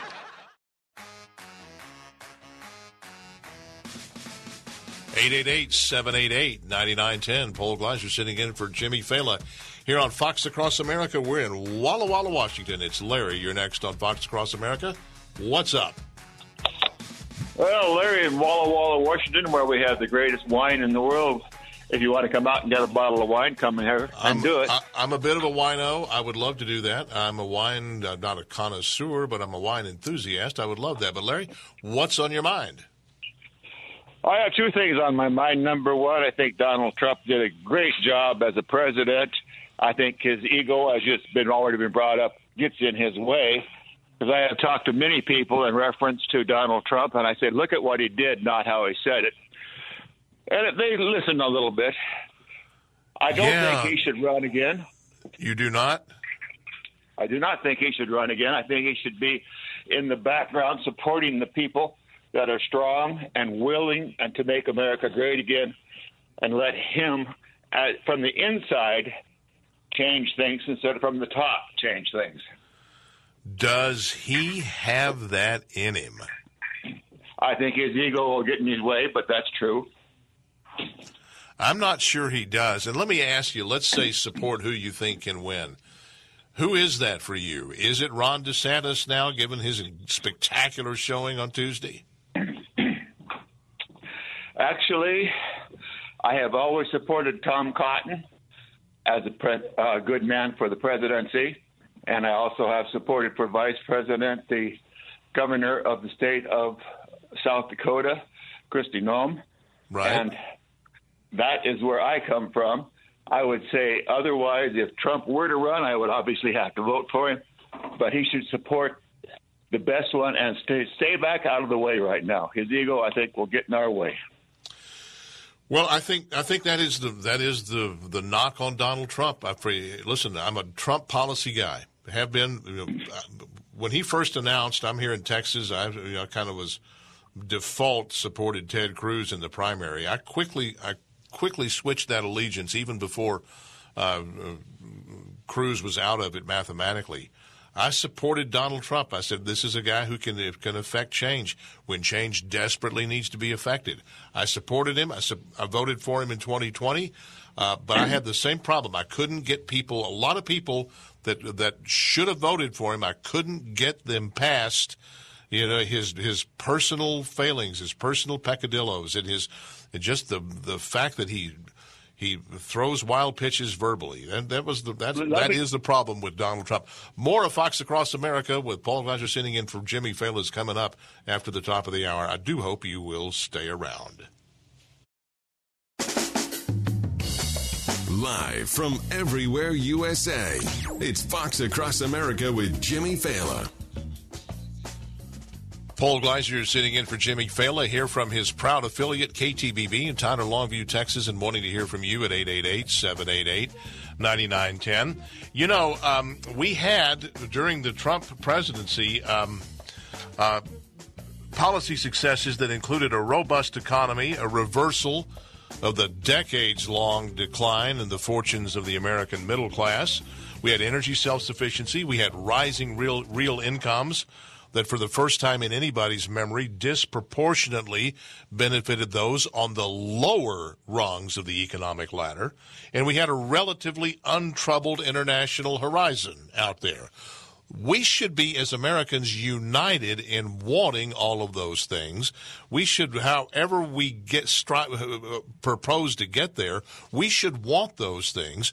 We had those things during the Trump administration. We don't have them now. So how do we go forward and how does Trump play into that because he can run again. And most of us expect he is going to announce that he will run again on Tuesday. What do you think? 888 788 9910. David in Midland, you've been patient. You're next on uh, on Fox Across America. Hello, David. Yeah, Paul, how you doing? Good, thank you. All right, great. Um, I'm 43 years old.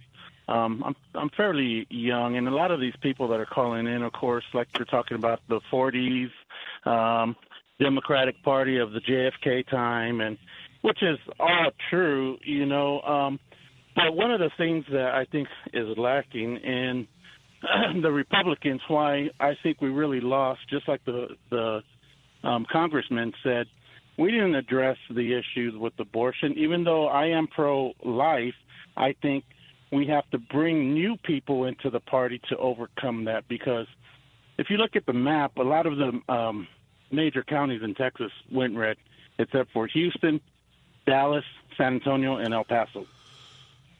So well, big, times, big, well, big urban counties, big, big urban centers are voting blue. It, it, they, they and they vote blue against their own self-interest because the, the, urban, big urban centers are busy decaying into, into cesspools of crime, and yet Democrats keep getting elected. So, so what I'm getting at is until 2016, we were the Republicans were lacking getting new voters, getting Hispanics and getting blacks um, until 2016. And, and who came on the set? Donald Trump did. Now, um, yes, I, I don't agree with all his rhetoric sometimes, but, you know, for the greater of the country, we were doing better. I was making more money. I'm a truck driver. I haul frac sand out here in West Texas in the oil field. So I made more money under Donald Trump than any other president, you know, before. And so I understand people get upset, but – for the better of the country, we were doing great. And if Ron DeSantis, which I hope he doesn't run because it's going to divide the party up. Remember how many people voted for Donald Trump? They said what, 78 million? You know, so well, yeah, whatever um, the whatever the number is. Yeah, so so they're going to divide now. A lot of these older Republicans, and I agree, they're used to the PC. But what changed was the PC because Donald Trump came in and spoke like an average American to where we all could understand what he's saying and where he's getting at. It's not so much the PC. You know, the PC is what I didn't like about politicians.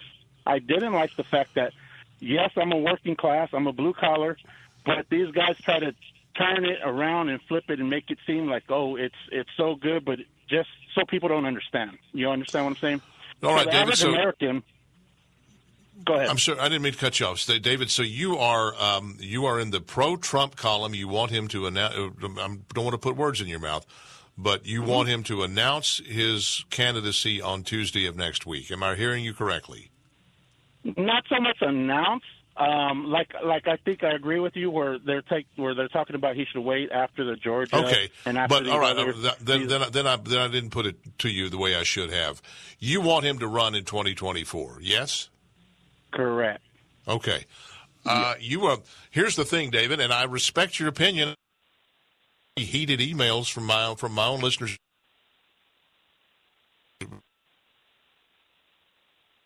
Hello. Majority of the callers to this show yesterday and today don't want to see Donald Trump make a make a third run. And and and I mean, like I said, of course, there's always going to be some people. But my thing is, is you have to. It's just like the Obamacare.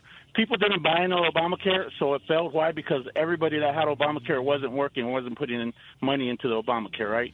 So if you don't get new voters coming in onto the Republican, meaning Hispanics and blacks, which are majority, are in Houston, San Antonio, Dallas, yeah, yeah, but El but Paso, but LA. DeSantis, but but DeSantis just did that in Florida.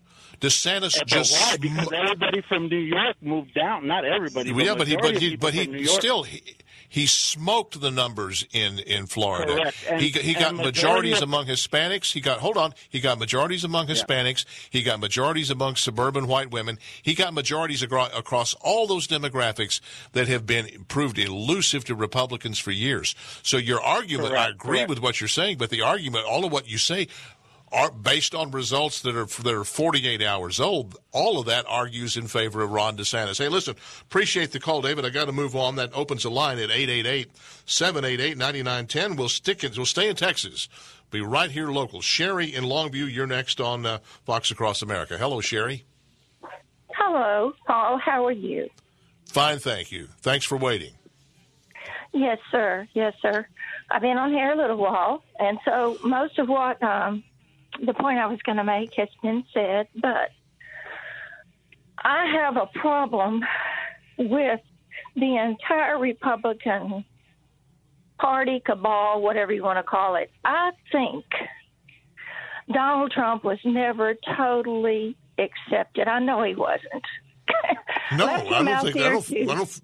No doubt of that. I think you're right. left him out there to toot his own horn and fight his own battles, which made him look very arrogant and combative, which I totally disagree with, even with the statement he made about Ron DeSantis.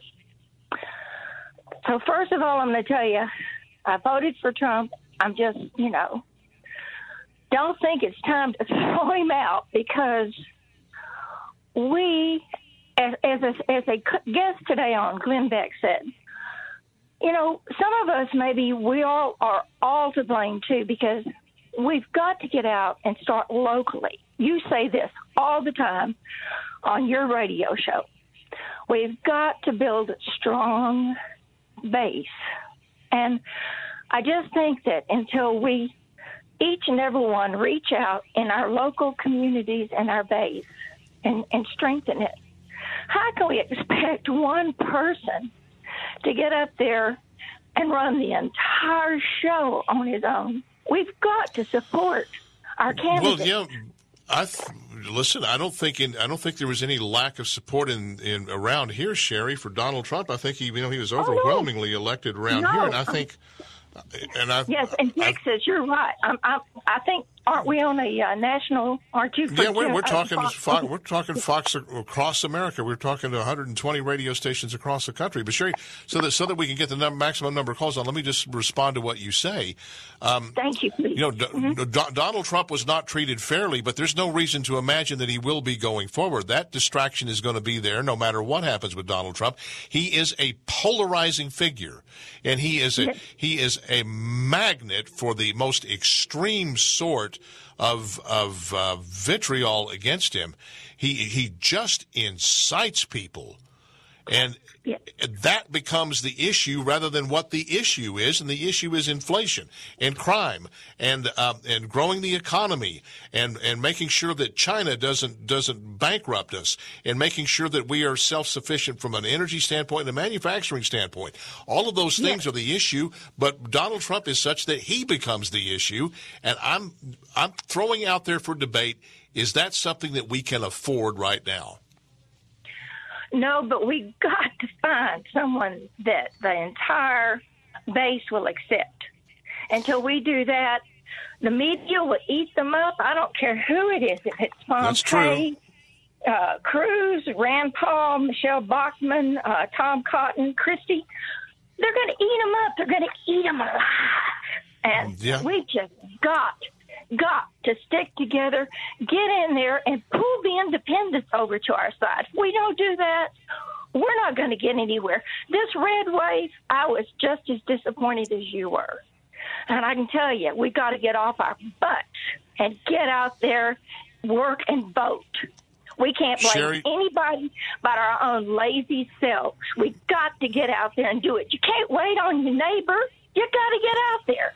Sherry Blisson, appreciate it. I appreciate your passion, and I hope it happens. That frees the line, 888-788-9910. Bill, Shelburne, Vermont, what do you say?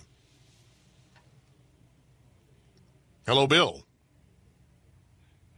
Did we lose Bill? Hi, can you hear me? Okay, there you are, Bill. All right.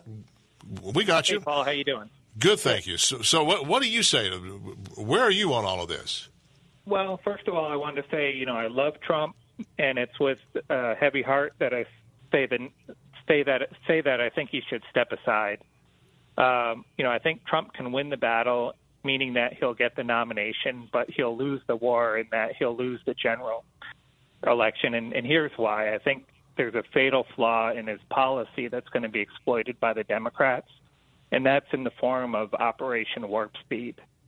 So there's, you know, the COVID vaccination was, you know, uh, you know, more or less a failure, and the Democrats are going to blame him for the COVID vaccine injuries and deaths that are All kind of yeah, but how right they how they how are they going to listen? That's I agree. They'll tr- they might try, but they're the ones that are saying you, you if you don't take the vaccine, you get you're fired. Yeah, I know. He the Democrats mandated it, but they're going to they, will turn around and act like they never mandated it. That'll be hard to do. Well they they act like they never do anything. well, yeah. So you know whatever they say, uh, you know the the media goes out and cleanses it for them. So I, I really am fearful that they're going to blame Trump for all the vaccine injuries that are coming. You know, myocarditis, myocarditis, blood clots, Yeah. cancer, sudden death. You know, all these things, and you know I think he they're going to turn you know. Um, you know what Trump is considering a success into a into a huge negative, and they're going to trot out vaccine injured pe- injured people, and it's just going to be this emotional. You know, look what Trump did to us. Let me tell you what. know, if I- Donald Trump comes out on Tuesday and announces that Basset Hound puppies are cute, he's going to be attacked for it. Yes. I mean, there's nothing. There's nothing that Donald Trump's going to say that he won't be attacked for by the left. So you can't you you can't play to not lose uh, with respect to that. My deal with Donald Trump is he he is he creates his own distractions and he does it needlessly. But let's get past. Let's say let's agree, just for the sake of this discussion, not Donald Trump. Okay, then who? Well, uh, you know, I like DeSantis and, you know, also Pompeo. I think either one of those won't have the baggage that Trump has. And the, you know, the crazies on the left would, would, you know, for the good of the country, realize that we need a competent, you know, president. So You- I, I, either one of those two guys. You'd like to think, hey, listen, great call, appreciate it. Um, it's uh, kind of you to be a part of the program, and appreciate you taking the time to wait. That opens the line, 888, it's 788-9910. It's Paul Gleiser sitting in for Jimmy Failla. Jimmy himself is in the house, and he'll be here at the bottom of the hour here on Fox Across America. You're riding around with America's cabbie. Taxi! Taxi! You're hanging out with Jimmy Failla on Fox Across America.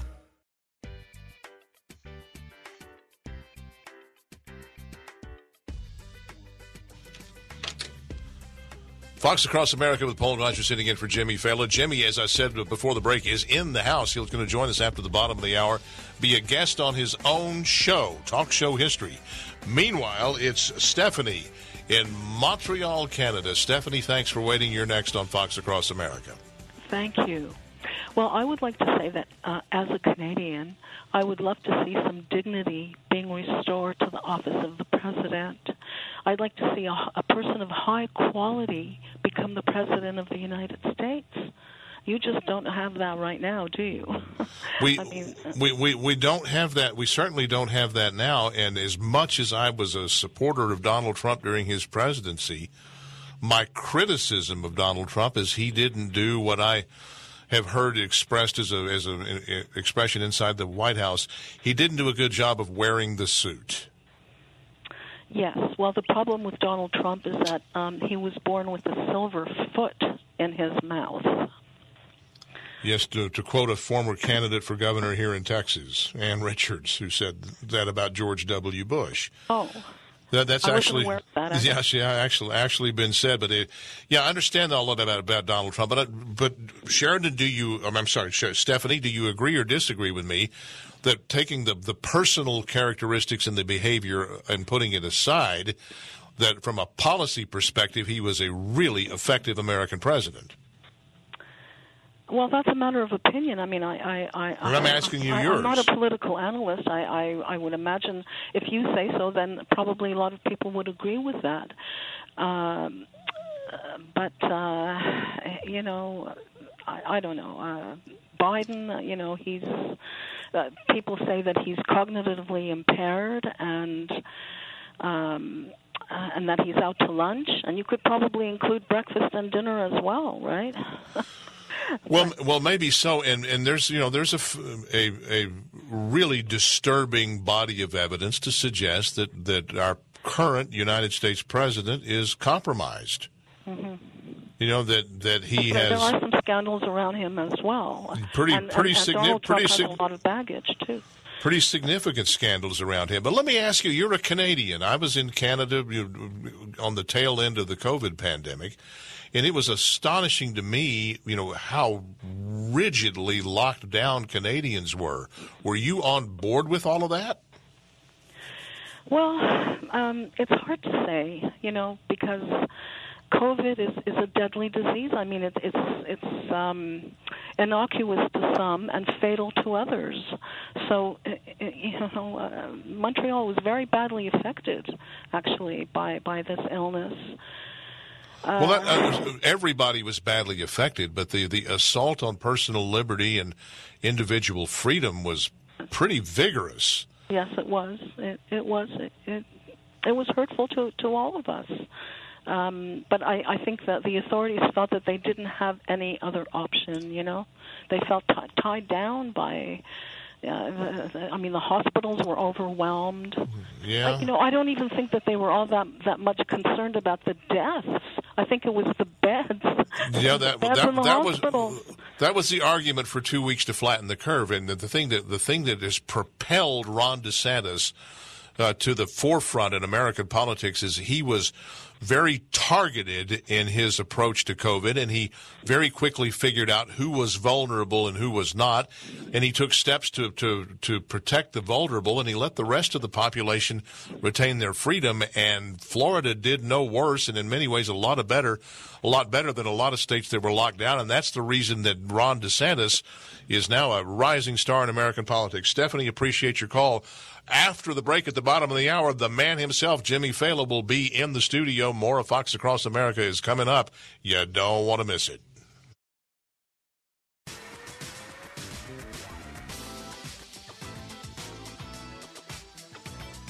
It's America's life coach. Fox Across America with Jimmy Failla. It's Paul Gleiser sitting in for Jimmy Failla, and as I've been saying, making radio history because he's a guest on his own show. What are you hearing? Oh, you you're hearing you- you are hearing a different program. You can't you can't hear what I'm hearing. So just take the headphones off. It just dawned on me. You c- you can't hear what I'm hearing. No, what's going on? How you do? Jimmy Failla's in the house. We just got past the first technical. Hey, push the button. Push the button. Push the button. Okay, now. Yo! You got me now? Yeah, we got you now. You're, Hey, new, everybody. you're new at this, right? Yeah, I, I'm at the guest thing. Yes. Okay, you never, it's true. You've never been a guest, and we're making you do your own technical. Can I tell you something though? All of this aside, I'm still in such great spirits. You know how much I love being in Texas, uh, and we made it through. We had a moment at the airport today. There was a dog sniffing luggage, like it was one of those deals where you Oh, didn't have to a bad take. moment for you, isn't well, it? it's a bad moment for Lincoln's stash. Like I was afraid, like heaven forbid this dog alerts on my dirtbag son. then we got Fox News guy apprehended at the airport because God knows what's in Lincoln's bag. But no, we made it in in one piece, and it's great to see you. Great to see you. Thanks for coming. You know, just just a little bit of, of self promotion. You're here because KTBB turned 75 today. It's crazy. Happy birthday. 75 years ago today, the license was issued by the FCC. You're here for a party for our advertisers tonight, and it's incredibly nice of you to come in, and it's really cool. You'll be here tomorrow doing the show from the studio, and uh, we've got a meet and greet uh, in Longview tomorrow at 3 o'clock at Pappasito's Mexican Restaurant. So we got all of that out of the way. ah, yes. So we've Uh-huh. covered all of that. So, Mhm. all right, you've had you've had 48 hours to distill your thinking on all of this. Mhm. The callers are are like eight to one against Donald Trump running. It's crazy, right? I mean, we yesterday the actual total I believe was twenty five to four. and what's happening right. is okay. Within social media, within talk radio, you're hearing a lot of consistency about maybe Trump isn't the guy nationally. We like him. The whole thing we keep coming back to with DeSantis, better with minority outreach, better with women. But the conundrum right now is in the actual leadership positions of the Republican Party and in a lot of the upper echelons of media, nobody wants to be the one to say Trump's time is up. Because most of the people in a position to do so either know Trump, golf at Mar-a-Lago, or have the hots for Melania. Okay, I, I can respect all three. I get it. Okay, I. I completely understand. But I think what's going to happen is if Trump is dumb enough to announce he should run that he's running next week, uh, DeSantis, who is giving him a lesson in how to be presidential by not responding to him, DeSantis is going to let Trump hang himself into the spring, and the party and the people will be tired of Trump before anybody like DeSantis even needs to get into the ring. Do you remember the rope a dope where Muhammad Ali Oh, fought sure. George Foreman? Oh, sure. And Ali just hung out in the corner and let Foreman punch himself silly? Yeah. We're kind of watching that right now. Trump has taken three different shots at DeSantis. And he's not getting a response. Why? Because DeSantis knows if you respond, you breathe oxygen into the story, you elevate it in stature. Oh, here we go, the Trump DeSantis fight. So instead, he's just letting Trump shadow box with himself, which I think, you know, reflects terribly on Trump. And I think he's going to wind up, if he announces next week, he's going to wind up sinking his own battleship. Because two years of Trump is a lot of Trump. With all due respect, again, great policies. I like the guy. I go out of my way to make the point every time. Absolutely. Uh, but I think two years of Trump right now uh, is too much oxygen sucked out of the room, and I think there'd be a general fatigue. Don't forget, when he ran last time, he didn't announce until June of 2015. Right. And by that time, there were about 23 other people running for president. I think I was running the first week of June. You know, so Yeah. this time around, you're looking at a guy who's getting in the ring eight months early. He's the only guy. He's got nobody to fight with. You know, every superhero needs some type of a foil, but DeSantis isn't going to be the foil. He doesn't need to be.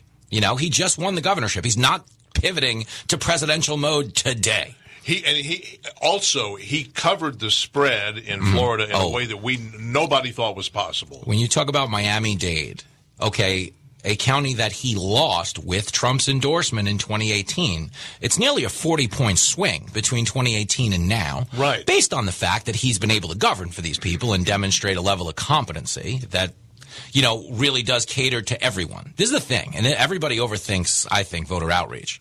You know, it's like, well, the Latinos like this, you know, the black voters like this, the female, no, no, they all like the same thing. I want money, and I want to feel safe going to the store to spend it. And if you can prioritize that stuff, you know, which what DeSantis did, he didn't crash their economy, and he let them go to the store whichever way they wanted to, vaccinated, masked, armed, whatever you do, okay?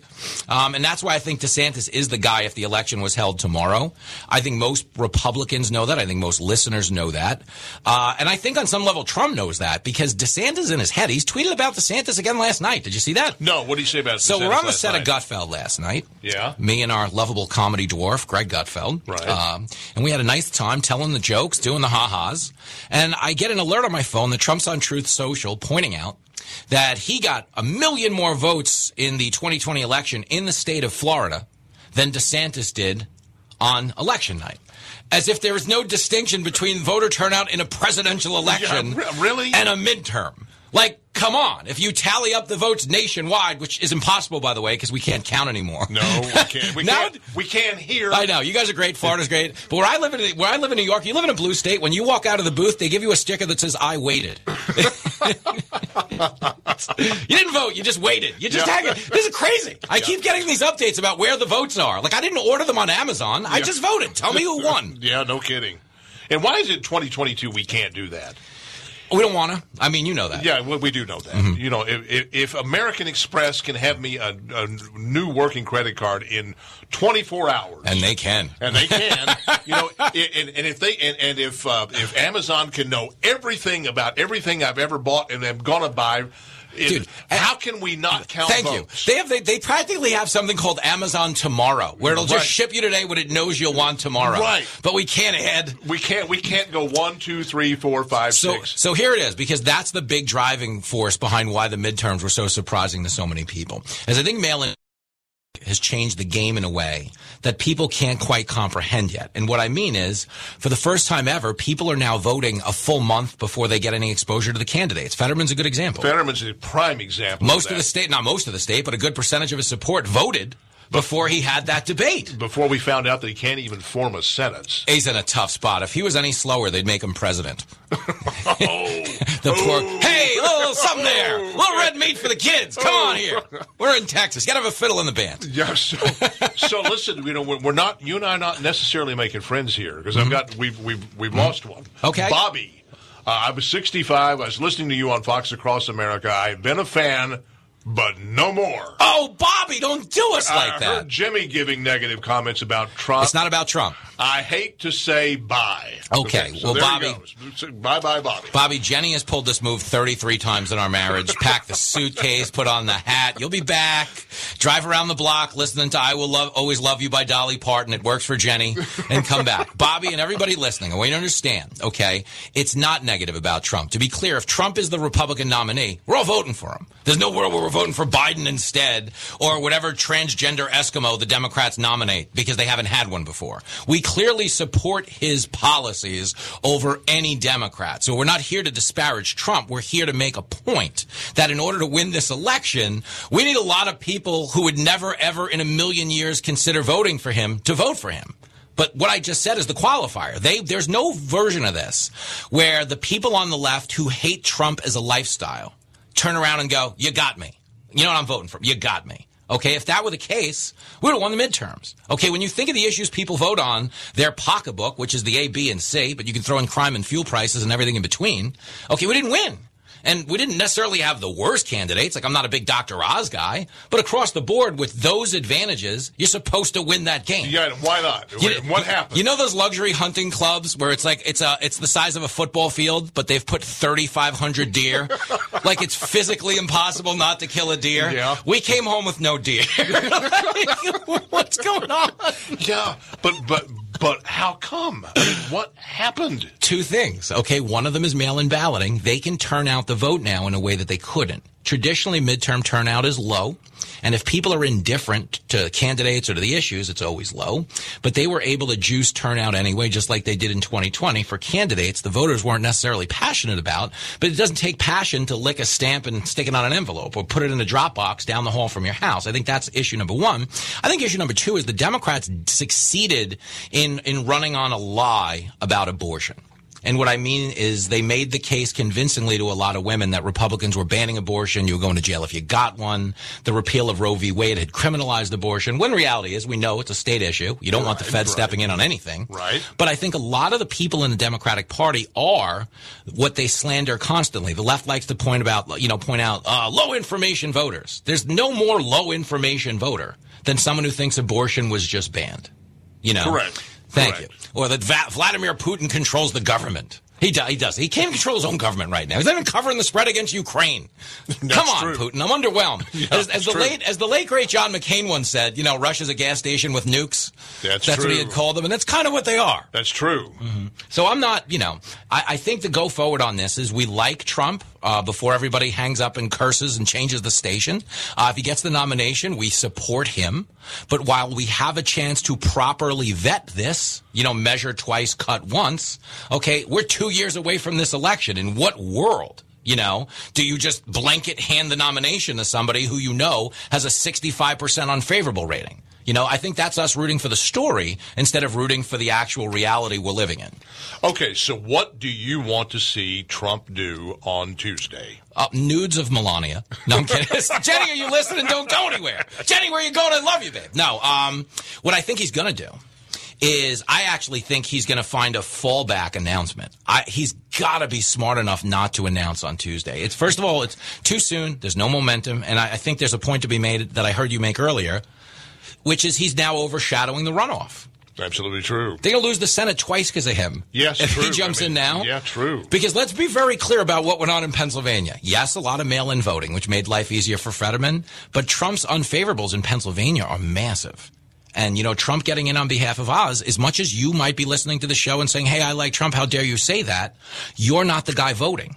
The people voting, we have to acknowledge that they have a sensibility that isn't ours. And that's part of this that you have to be a little wary of right now. So what I want to see him do on Tuesday is announce that he shortened his list of VPs to like three. And if he does run, it'll be these, just something, you know, that isn't quite admitting he wanted to run but couldn't because of the midterms because that's too much hubris for him.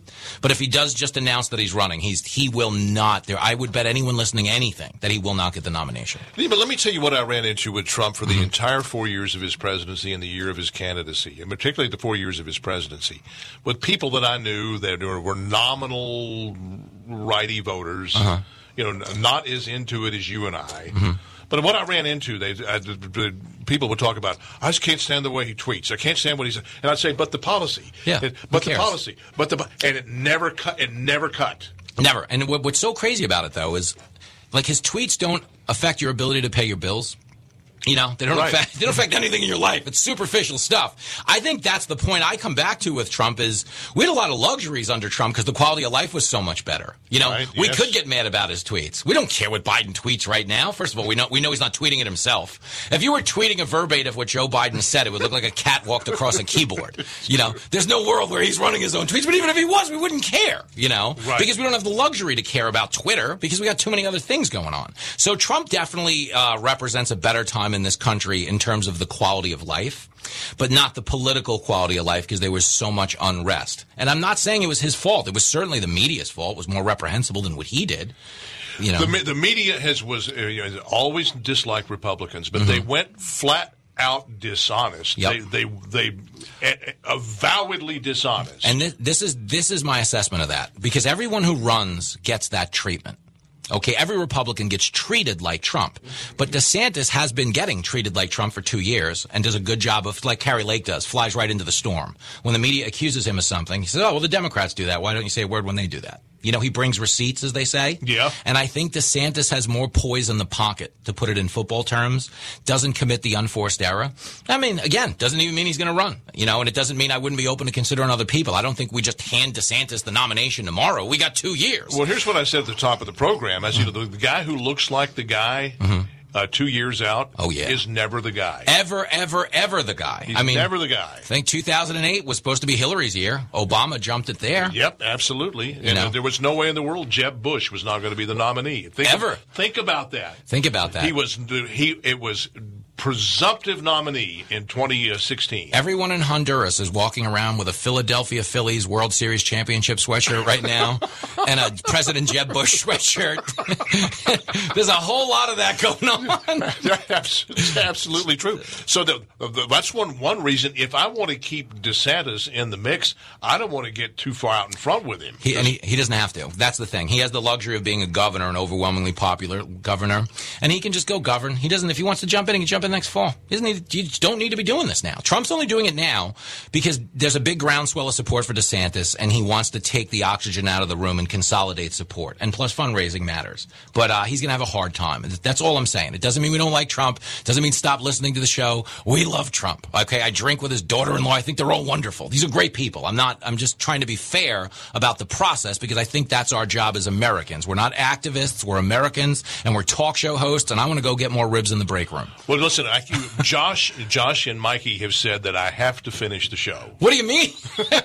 they, They did told that to me, me. I- they have to finish the show. I've been sitting here. You've been eating ribs. Yes. I've been smelling ribs. He's like a dog. He actually gave me paw when I walked in. It was awk- it was awkward as heck. So we're going to finish the show in the next segment, Uh-huh. Okay. uh, and that's coming up right after this. Don't go away. The show not afraid to call out both sides of the aisle. He's the other side's worst nightmare. This is Fox Across America with Jimmy Failla. Okay, Paul Gleiser sitting here in for, with, uh, for Jimmy Failla here on Fox Across America. Wrap it up. Jimmy, thanks for coming to town. you, listen, you, you brought Lincoln. We've had Lincoln here before, but the first time I got to meet Jenny, I have to ask, Mm-hmm. how does a guy like you land a woman like Jenny? How does this happen? Well, this is the crazy thing. Um, I don't normally pick up hitchhikers. like ever. No, I'm kidding. I met Jenny at a comedy club in Cleveland, and uh, she's just a good time gal. This is a good good lesson for everybody listening. Okay. Yes, I had it to my advantage that she grew up on a dairy farm and didn't know how much better she could do. You know, the population of Wapakoneta, Ohio, clearly not the population of New York. Right. So in you know Wapakoneta, uh, she knew everybody in town. Was probably a little underwhelmed by her options. I probably seemed like something new and exciting at the time. The argument for never going to Wapakoneta. I, I, I bought I bought low. The point is, I bought low. I bought really low. yeah. Now I'm in a position to sell really high. Uh, but Jenny's a great girl, and uh, she is currently subbing in for me uh, in the hazing ritual that is welcome to Texas. Do you know we uh, we've legitimately been in your studio for 15 minutes, and 12 spare ribs have been eaten. There's- There's a man waiting. I'm not exaggerating. Everyone thinks I'm joking. Uh, Randall was No, no, waiting Ra- no, no, outside. I know, I know. Ra- Ra- Randall does it. It's not cool. All right. Well, listen. Thanks for being a guest on your own show. It was, But you know it was an honor. But yeah, but, but I'm doing the show, Uh-huh. I'm going to wrap it up. So you, I, you, you stayed through the break. Guests don't do that. So I tell you what, time to go. All right, here we go. Get him out of here. Get him out. All right. Thanks, Jimmy. Paul Gleiser sitting in for Jimmy Failla here at Fox Across America. Look, the the sum total of the show today is there's not a lot of sentiment right now for a Donald Trump announcement on Tuesday that he's going to run for a for a, a second term as president and run a third campaign. There's a there's a lot of sentiment for that that he needs to back off. And as Jimmy just said, think what you will about Donald Trump, and if he's the nominee, we're going to vote for him. But maybe Donald needs to do something with that announcement on Tuesday. Jimmy will be back in this chair tomorrow for the full three hours. Thanks for enduring the fill-in guy. Thanks for being a part of Fox Across America. Thanks, Josh and Mikey, and thanks for to you for listening. And we will see you at Fox Across America tomorrow. Have a great day.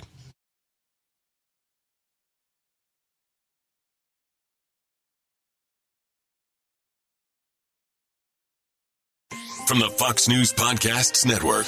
I'm Ben Domenech, Fox News contributor and editor of the Transom.com daily newsletter, and I'm inviting you to join a conversation every week. It's the Ben Domenech Podcast. Subscribe and listen now by going to foxnewspodcasts.com. Listen to the show ad-free on Fox News Podcast Plus, on Apple Podcast, Amazon Music with your Prime membership, or subscribe wherever you get your podcasts.